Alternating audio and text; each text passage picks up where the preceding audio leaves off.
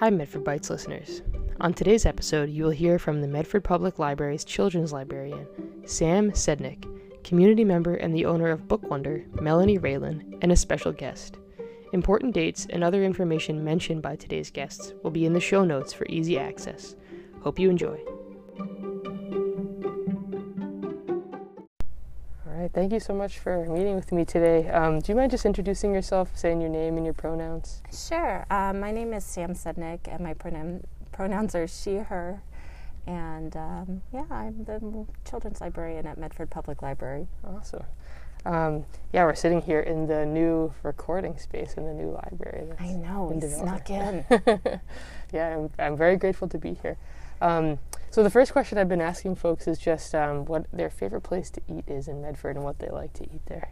Well, I definitely think that, that everyone calls out Colleen's um, because as a person with an extreme sweet tooth, having like ice cream for breakfast, lunch, or dinner seems like a great, great life choice. Yeah. Um, and occasionally, I guess I have to eat cheese sandwiches too. So, Colleen's is that. Um, but I, have we've been out in West Medford in, in our temporary space, and um, Simple Fare has been a really mm. delightful place. I could eat their chips all day long. Mm. So, clearly healthy options. chips, cheese, and ice cream. So yeah, can't go wrong. All of the food groups. Great. Um, Awesome. Well, thank you, Sam. You, you, mentioned that you're the children's librarian, so I just had I wanted to set, kind of hear about that, like kind of what led you to to your role here in Medford. Yeah. So um, I graduated from Boston University a very long time ago, and didn't really know what to do with a, a bachelor's in English because it doesn't really pin you into a job. So I I signed up for the Peace Corps and I ended up serving um, in the country of Lesotho in southern Africa. And while I was there, I was uh, I was teaching English and science there, but um, I ended up doing a lot of community library development and seeing how important access to information can be to a community that doesn't have a ton of it really um, kind of opened my my eye to what a library can be. Mm. Um, so when I came back, I, I got my master's in library and information science at the University of Illinois in Champaign Urbana. Mm. And then I made my way back to Massachusetts because mm. I kind of fell in love with it when I was at BU. Um, so uh, I started as a children's librarian here in 2013, and I've just been kind of kicking around Medford ever since. Nice yeah, you mentioned kind of thinking about what a library could be, and I think some of us are familiar with the old library, and lots of us think, as I, lots of us I think are excited for the new library. Um, what's been like that process? What's that process been like for you, sort of transitioning here? Yeah, so I've been very fortunate to be part of the, the building crew for this. We've been on a building team, so I've been in the design phase and in the planning phase and, and, kind of in the back of it all along with Barbara Kerr, our, our director, and Nicole Perot, the teen services librarian. Um, so it doesn't feel as startling to me because I've been like plodding along all the way through. Um, but it's really delightful to see it coming coming to the point where we're going to be opening doors here soon. Mm. Um, and I really hope that that the folks that have been just really waiting for it have all of their boxes ticked. Mm. But what I'm really excited about with this new library is that there are people that ha- haven't used the library in a long mm. time. The old library wasn't a space for them, or you know, they never had a chance to do- drop in. And I hope that just the sheer curiosity of new building mm-hmm. in Medford brings them in because I think I think there's a little something for everyone mm. here, and I and I hope to to, to help help people find that for themselves. Yeah, thank you. Yeah, and it's uh, I think it's been really cool to see all the ways that the library has adapted to the pandemic. The I remember like doing making a reservation when we could finally go back into the library, getting lots of requesting lots of books and being able to pick them up, and seeing some of the like art kits that you all were preparing for um, for for folks to like bring home and what's uh, so and it sounds like a lot of that's going to be like in person now, or be, people will be able to come to the library. So, do you want to talk at all about you know people what people can expect when the library opens? Yeah, so we're hoping to open in early January. Um, and we are going to go back to, to live programming in the space. Mm. Um, we have a little bit more space here. Like in temporary space, we had no space, yeah. so it was a, a thing. Um, for children's programming, for a while, we'll probably be asking folks to wear masks if they're over the age of two, but uh, we can we can see each other. We can do some story times and some projects, and we have a lot more programming spaces in the new library. So we would like to start doing programs where we're doing stop motion animation, or we have a we have a green screen so we can play around with that. Mm-hmm. We have a maker space so we can build and do wild creative things in there. And then of course we have our story time rooms, and so those story times will be coming back. Um, and we are just really looking forward to seeing folks again. Um, yeah. But yeah, we learned a lot during the pandemic about making things accessible, even if people can't come into the space. Mm-hmm. And uh, our hope is to try and continue some of that. Um, like the take and make programs will mm. probably stay for a while, where mm. we'll occasionally do a craft where, you know, you can't come and spend an hour in our space and make something, but you can grab the supplies and do mm-hmm. it at mm-hmm. home sometime. Um, so look look forward to having some of that be part of our regular way that we do programming in the future. It's awesome. Yeah, and I was lucky enough to get a tour from you before we sat down for this interview, and it's like it looks like a. I mean, there's no furniture in here, but a huge space, and yeah. the the kids area looks awesome, and I'm excited for everybody to get to see it. Um, can you give us an idea of like the timeline of when things will open? Yeah, absolutely. So the really important thing is we are closing the temporary space on December 4th. That's the last day it's open.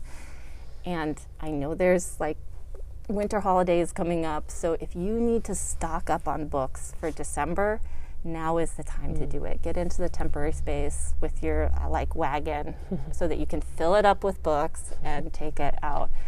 Um, we'd, we'd love to see everyone get all the things that they need for that uh, that month. Um, but then we will close on December 4th, and hopefully we will be reopening on January 3rd. And so, and and we hope to see everyone, and we will that week be starting programming again. So um, we'll do a slow start with some of the story times that that have been gone for a mm. while, and then we'll roll into a lot of exciting programs. Yeah, is there anything else that you want to mention about the library? Um, I mean, it's super amazing, and I can't wait to see everyone come in and check out our space. So, uh, what whatever thing excites you in the world, whether it is you're really into building things or you know you have a, a band that you've been performing with and you want to cut your single or mm. you want to try out a new way to code a program mm. we have equipment and spaces for you to play around and explore and create and learn and discover. Mm. And it's all here at Medford Public Library, and we can't wait to see everyone. Uh, yeah, it's really cool to hear you talk about that because I think people think about libraries and they think about like books, right? And it sounds like so much more that you guys are planning here and so much more that you've been doing for so long. And yeah, I mean, awesome. books are amazing because that's where you get your ideas. Mm. But then you got to take those ideas outside of the books and do something amazing with it. Um, and so we're trying to give you some space to take those crazy crafts from the books or the, the, the wild engineering project and give you a little space to get that to the next level mm. and go on from there. Great. Well, I'm really excited for everything to open up. And thank you so Us much. Too. Thanks so much to Sam for sharing your excitement and for all the work of you and your colleagues that helped bring this awesome new library. Before we get to our next interview, I have a special guest who's also excited about the new library. Could you tell us your name? Cole. And Cole, how old are you? Five and a half. And what are your pronouns? He and. He and him? He and him. Right. And Cole, I was wondering, do you have a favorite book that you like to read? I like Captain Underpants books. Yeah, and what do you like about Captain Underpants? I like the flapping pages. The flapping pages they make action in the book kind of brings the book to life. Right? yeah, that's right. And I was wondering, is there anything that you're excited for about the new library? Um, the quiet space. The, the quiet, quiet space. Yeah, the quiet space with like the cool chair. You said. Yeah. Yeah, Sam was able to show that to me. It was really cool. Well, thank you so much, Cole, for being on the podcast. You're welcome. All right. Well, please enjoy the next interview after a brief ad from Reimagym. You're welcome. Looking for a little party this holiday season? Why not try Reimagym's Holiday Party of Fitness? It's our 14 day trial we'll be hosting in December where you'll get to try a little bit of all the fitness training we offer. It's like an extended date, but better because we won't ghost you. This 14 day trial includes a one on one fitness strategy session to discuss your fitness history and goals. Your first workout will be your one personal training session where you'll go through a program that is designed for you, your body, and your goals. You'll also receive three small group personal training sessions where you'll be coached through your training program, but with two new friends as your training buddies. And lastly, you'll receive two of our small group fitness classes. These classes have pre planned workouts where you'll enjoy the camaraderie of the other participants in class as you all go through the workout together. So don't forget to join our party for 14 days. Claim your spot by visiting our website, www.reimagym.com. That's spelled R E I M A G Y M, and clicking the 14 day trial link. This party lasts all of December, but you don't want to miss out. So claim yours today. All right, so thank you so much for making time for me today. If you wouldn't mind just introducing yourself with your name and pronouns. Sure. My name is Melanie Raelin, and my pronouns are she, her, they, them. Great, thank you. Um, so I wanted to hear a little bit about kind of your professional work in Medford and some of the other stuff that you're kind of doing. It sounds like on maybe a more grassroots level. Um, so could you talk a little bit about those things? Sure. Um, so I run a bookstore, and it's a diverse representative bookstore called Book Wonder. It's in South Medford, and we're housed inside the Four Good Vibes gift shop. Mm. So um, Becca um, Pierce Whelan and Emily Pierce are a big reason why I was able to start Book Wonder because they keep the lights on and they keep us staffed, and they helped me um, get started back last uh, fall of 2019. Mm. So, um, which uh, I kind of forget the year because of COVID, but yeah, so it's been, uh, we just celebrated our two year anniversary, which is pretty exciting awesome. um, for Book Wonder.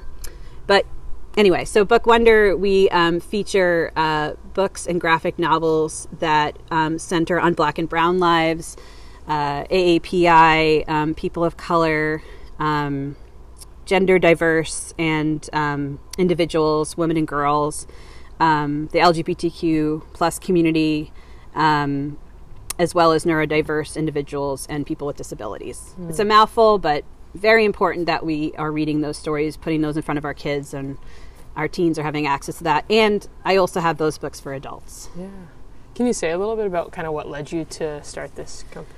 Sure. So, um, uh, you'll have to excuse me as I figure this out. I'm not used to doing podcasts, but uh, you're doing good. Um, so I started Book Wonder. Um, I actually started it. I'm, I'm, one of these people who I get ideas and I think about it for a long time. And I was spending a lot of time as a new mom in um, some of my favorite comic book shops, and um, I started to realize that um, graphic novels. I guess when I was introduced to graphic novels, I was introduced to the Sandman series by Neil Gaiman, which. Mm.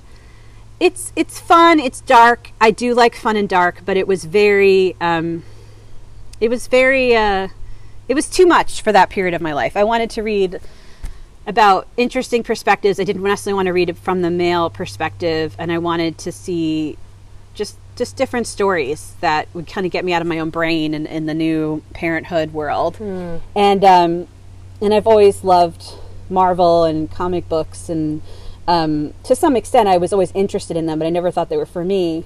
And then I started going to these comic stores, and I started to realize there were a kids section and the first one that really stood out for me was one called Nimona by Noelle Stevenson, who um, Noelle, I believe, is now they, them, and is exploring their gender. And um, what I loved about Nimona was it was this amazing character that I think actually, if we look at Nimona now, Nimona probably is gender expansive or non binary. Mm-hmm. I think in that book, they are. Um, female, but I think it was interesting that they kind of were standing outside of the gender norm and they were countering the whole like good people versus bad people and they were like poking fun at like how these stories are kind of um, created in a, it, quite quite quite frankly in a binary way without any gray areas and it just poked at all of that and threw it to the wind mm. and Nimona was this amazing shape-shifting character that I just fell in love with and wanted to be and um, and then I just started to get hungry for more, and um, I started to see more. Like they were coming out slowly, but they were coming out. Mm. Um, and uh, about around the time where I started to realize that Marvel was doing something amazing, not in the cinematic universe, um, but in their um, comics, they were creating these uh, comics geared for teens and young readers. And actually, thanks to um, uh, Sam and Nicole at the library, I was pointed in the direction of um, the world of, for example, Latina queer superhero America Chavez and mm. Squirrel Girl, a female superhero who eats nuts and kicks butts, and Miss Marvel, a Pakistani American hero who's Muslim and had the choice to become a blonde, blue eyed superhero mm. like Carol Danvers, her predecessor, and decide, no, I'm going to be myself and make that into a mm-hmm. superhero. Mm-hmm. And it was so inspiring, and I just I felt like my fellow um, community and parents didn't really know these existed. I would talk about them, and and mm. people would just be like, "What are you talking about? Like a hero is Captain America, a hero is Iron Man." Mm. And maybe if we saw a woman hero as Black Widow, mm. it was like, but wait, and then I started to read even more about Captain Marvel, Carol Danvers, and realized like that she actually she both has a history of being in heterosexual and in a queer relationship. Mm-hmm. And I was like, why aren't why aren't we seeing that in the media? Mm-hmm. and so I got really fascinated by that. And then um, I realized that there was this real.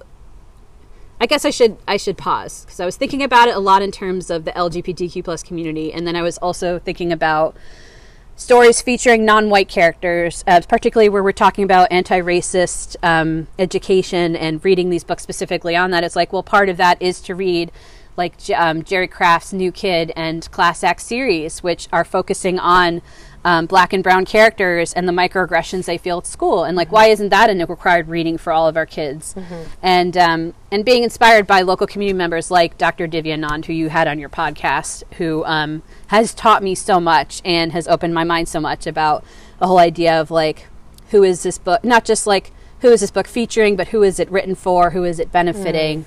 And I just I realized we needed to make that stuff all these books more accessible. Mm. And when you go to a comic book store, your bill is usually very high. Mm-hmm. and I mm-hmm. mean, yay for comic book stores and, and, keeping the illustrators paid and keeping those bookstores open. But also, there had to be a way to get these books in our school libraries, in our classrooms. And honestly, for a lot of the focus for me, it was um, in the hands of children during COVID when our big library was closed for renovations mm-hmm. and there was a brief period where they were closed entirely and our school libraries weren't accessible mm. and obviously our classrooms weren't because our kids were home and so it became this very like how do i create a space where these books are both accessible affordable and potentially also free mm. and so um, that's a very long-winded way to say that i felt like there wasn't a space for me or for my parent friends or for women gender fluid folks um, in this like general comic book environment. It felt very male centered and male focused. And even when they didn't, when they tried to reach out to perhaps women, it would be like, well, we have an event for women, but you can't bring your sons because it's for women. it was just like, well, that's not very doable for a parent. so, um, and I don't want to talk badly about any of the wonderful places that I've been because I do love to support stores um, mm-hmm. and keep local businesses open. So I think it was just like, how can I add to what the offer is? Sure. It sounds like you had this experience of going into comic book stores, places that you loved, and not seeing yourself reflected in some of the some of the books there, right? And having had that experience, sort of using that to create this business, and then be expansive of gender, but also inclusive of race and um, ethnic diversity as well. Yeah, and even beyond myself, I mean, it was, it was even the way interactions with staff would go. Mm. It was just very like dismissive, or that's the kids section, or it's over there, yeah. and it wasn't a priority in those establishments. Mm. Um, and I say that now, having uh, encountered amazing, amazing stores like All She Wrote Books and Assembly, mm. which um, is a feminist and queer bookstore, mm. and Omar's. Um, in, in Lexington, which has taught me so much about zines and queer graphic novels and um, is run by an individual with Down syndrome. Mm. And so it's just a beautiful, wonderful establishment. So there are definitely places like that that are now becoming, they are now rising up and mm. becoming more prevalent, which is so wonderful. But I wanted to be able to kind of cut a slice of that into the like the used model where mm. my books would be priced lower. I could buy books from local library sales and local shops. Mm-hmm. Um, one of my favorites being Book Rack in Arlington, which they're just such wonderful people mm-hmm. over there. Um, and support local while also kind of like this double mission of like let's keep local businesses alive let's get these very important stories easy to find and in front of people and then what later developed into oh let's create a little free diverse library mm. and i'm going to pause because that is an idea that's not original to me. It's Sarah Kramer who started the Little Free Diverse Library um, initiative, which is now known as Diverse Stories. And Sarah uh, was an Arlington resident. I believe she's now in New York City. Um, and she, I had reached out to her when she started a whole movement to diversify um, the kind of books we were seeing in our little free libraries. And so she, it was particularly after George Floyd, she was like, "Look, I'm not going to just sit here. I'm going to I'm going to push this, and anyone who wants to start a diverse library, reach out to me. I'm going to help you. And she mm-hmm. was able to raise money. She gave us all, anyone who reached out to her, a seed kind of a bag of, of several diverse books. Mm. And off we went. And, um, and she, I will credit her for helping me start the Little Free Diverse Library outside mm-hmm. of the Book Wonder store in South Medford, which mm. I think the location is very important, being in mm. South Medford, in a place where our local school just changed its name to the Missituk School from Columbus, and race is a very, very um, charged topic, Yeah. and um, as well as uh, LGBTQ plus issues, where we've had um, a local trans family who was the victim of um, homophobic uh, graffiti a couple, several times, in fact. wow. Um, so it feels very, very important to have these stories right there in the middle of the community for the kids, teens, adults, people taking the bus, anyone can get a hold of. Yeah. So- Melanie, I've, I have so many questions I could ask you. I, I, I'm, you're making me think about a couple of things. Like um, one thing that Dr. Anand had said about um, being critical, right? Thinking critically about these books and thinking critically about like who they're for and um, making that available to people. And and I also talked to Sam at the library earlier today, and she was talking about how books are important because you know I was struck by all the th- different things the library offers besides books, right? And she was saying, you know, books are really important, but you need to take what you learn from those books and like put it into practice, create something. And so I'm wondering about like what your hope is in what that will mean for these little diverse libraries. So how do you hope the city of Medford will sort of use these offerings or like how do you hope that it will create change or do you hope it'll create change within the city? Thanks for asking that. And I think I just want to give credit where credit is due that I'm not the first to, you know, a- as you mentioned, Sam Sednek is an amazing treasure in our community, as well as Nicole Perot, um, at the uh, teen librarian at the library, really everybody at the library, but those two um, individuals in particular um, have shown me from the beginning how we can provide these representative stories and put them in front of our kids. Um, and I've seen Sam's work firsthand, um, providing these kind of programming at the schools, and have been in admiration. And I think my hope, and then there's friends like, um, I'm sure my friend's going to kill me for saying her name out loud, but my friend Ingrid, I'll just leave it at that, is so inspiring, and she has started a very important um, diverse book initiative at the Missituk School Library, where we um, have books of many different languages. The Missituk has um, many different languages spoken there, including um, Portuguese, Spanish, Chinese, um, an Arabic dialect. Um, I feel like I'm missing a very important one. Oh, Haitian Creole. And um, Ingrid had worked with library staff to kind of expand that um, selection, as well as just adding diverse books into the library along with um, my friend Christina and, and myself and Michelle and Claire. And there, there, I could go on, but there's a big parent network that wants to support this diverse initiative. And as well as queer books, because and we've uh, we've met a little resistance along the way with some queer books, um, and it's just getting those in the hands of kids who are as young as kindergartners. And and part of the difficulty is the industry and and like you and I have spoken off off podcasts it's just it's hard because the industry is still catching up in many ways. I mean it's it's still really hard to find a, an, a middle grade book with queer uh, protagonists um, transgender non-binary. It's like we need those stories written. Um, we're starting to see more and more of these like owl diary type books featuring black and brown characters um, asian characters indian characters uh, and and and and and talking to Melanie um, McLaughlin, our school committee member, you know, she had funded a initiative to buy many books on neurodiversity um, and and people with disabilities, and I found how difficult it was even to find those kind of books. Like you have a smattering, maybe a few in YA, some in middle grade, and and picture books. Those kind of books read off like a like a grocery list right now, and we need some really much deeper journeys into those worlds. So. I guess I'm, I'm, rambling, but I think my point here is that um, it's very important that these books are available both at the school library, but also within the classrooms themselves. I see with my kid who's in third grade, you know, they t- they pick a book out of the classroom library every day, and something that's worth noting is that the teachers are funding those. Like mm. our our, I mean, I'm just going to say our poor teachers. They're expected to do so much, mm. including mm. create an entire classroom library. And so, what I've done, kind of in a GRIA type way, I guess is the way to say it, is work with teachers on an individual level to say, can I provide these books to mm. you? Let me help you. Mm-hmm. And I take the proceeds, a portion of the proceeds from Book Wonder to fund both my Little Free Diverse Library, to add these diverse books to libraries throughout the city, particularly at schools, mm. and um, to put these books within school libraries and the school classroom. So that is the hope is to eventually have whether it's somebody who steps up I mean, wouldn't it be amazing to have Dr. Anand um, in that role or, or, somebody with those kind of credentials to be a diversity and inclusion, um, I guess librarian is the right term, or, or book expert or inclusion expert who is mm. literally working with teachers, making these books available, and not just giving the books, but as my friend Ingrid always reminds me, also providing curriculum and mm. real training to how to do that. Yeah. But at the same time, I'm saying that I still am reflecting upon what Dr. Anand said about is the point of this to educate our white teachers to teach our diverse kids or to provide these resources so diverse kids see their experience. Mm. And I think the purpose is hopefully both the window and mirror experience, you know, to see into other cultures, to open your perspective, to widen your view.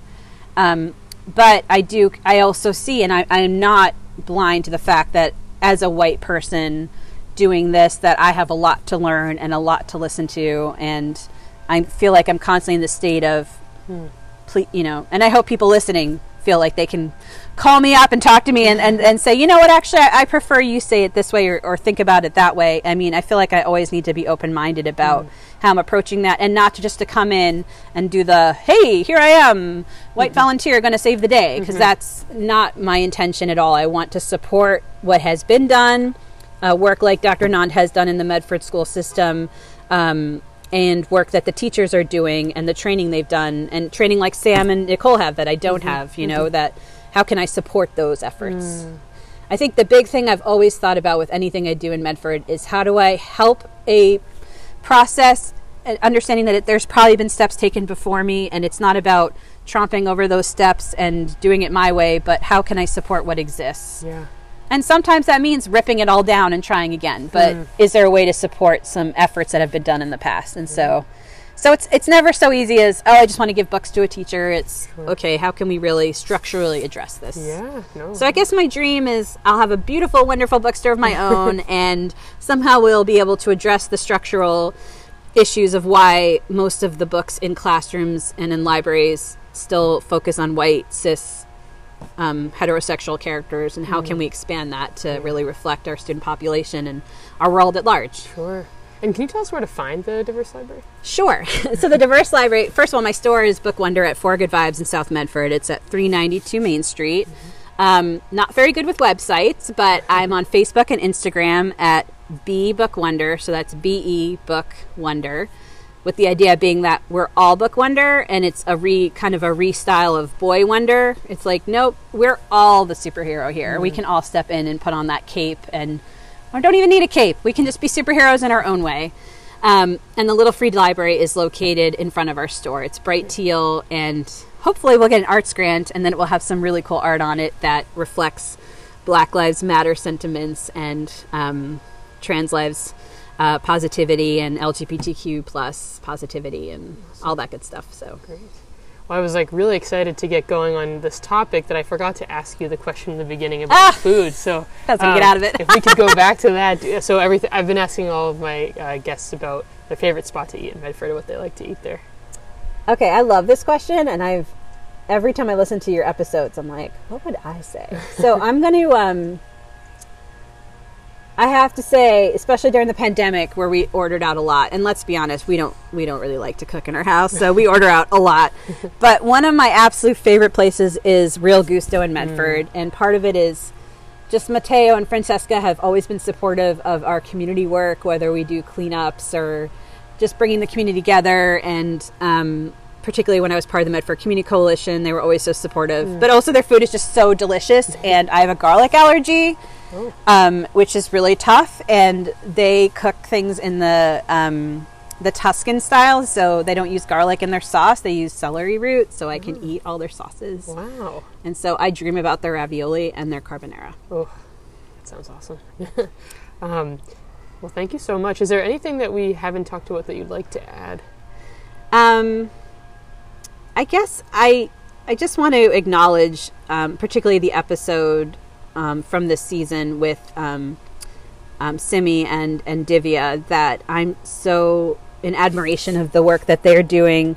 I hope that what Book Wonder is doing can benefit them or benefit their efforts. Um, I have donated to Divya, and I believe her partner's name is Kate on that project. Mm. Um, the housing the community um, calendar, community calendar mm-hmm. and I hope that I can do more to support what Dr. Anand's doing in the community. And I also just really appreciate what Simi um, is doing with her uh, Loving Little Minds company. And it looks like there may be a future partnership where we work together to try to get diverse books into um, into the schools. Wonderful. So more more diverse books, I should say. Yeah. There are diverse books in the schools, enhancing the selection that is there. Yeah. Awesome. Great. Well, I really appreciate your time today, and um, I was able to get uh, Divya shared an advanced copy of the calendar with me, and it's beautiful. So, oh yay! I hope people are donating to the campaign and getting their own copies. Yes, everyone donate to Divya's campaign. It's amazing. Awesome. Great. Well, Melanie, thank you so much. Thank you. Yeah. Awesome.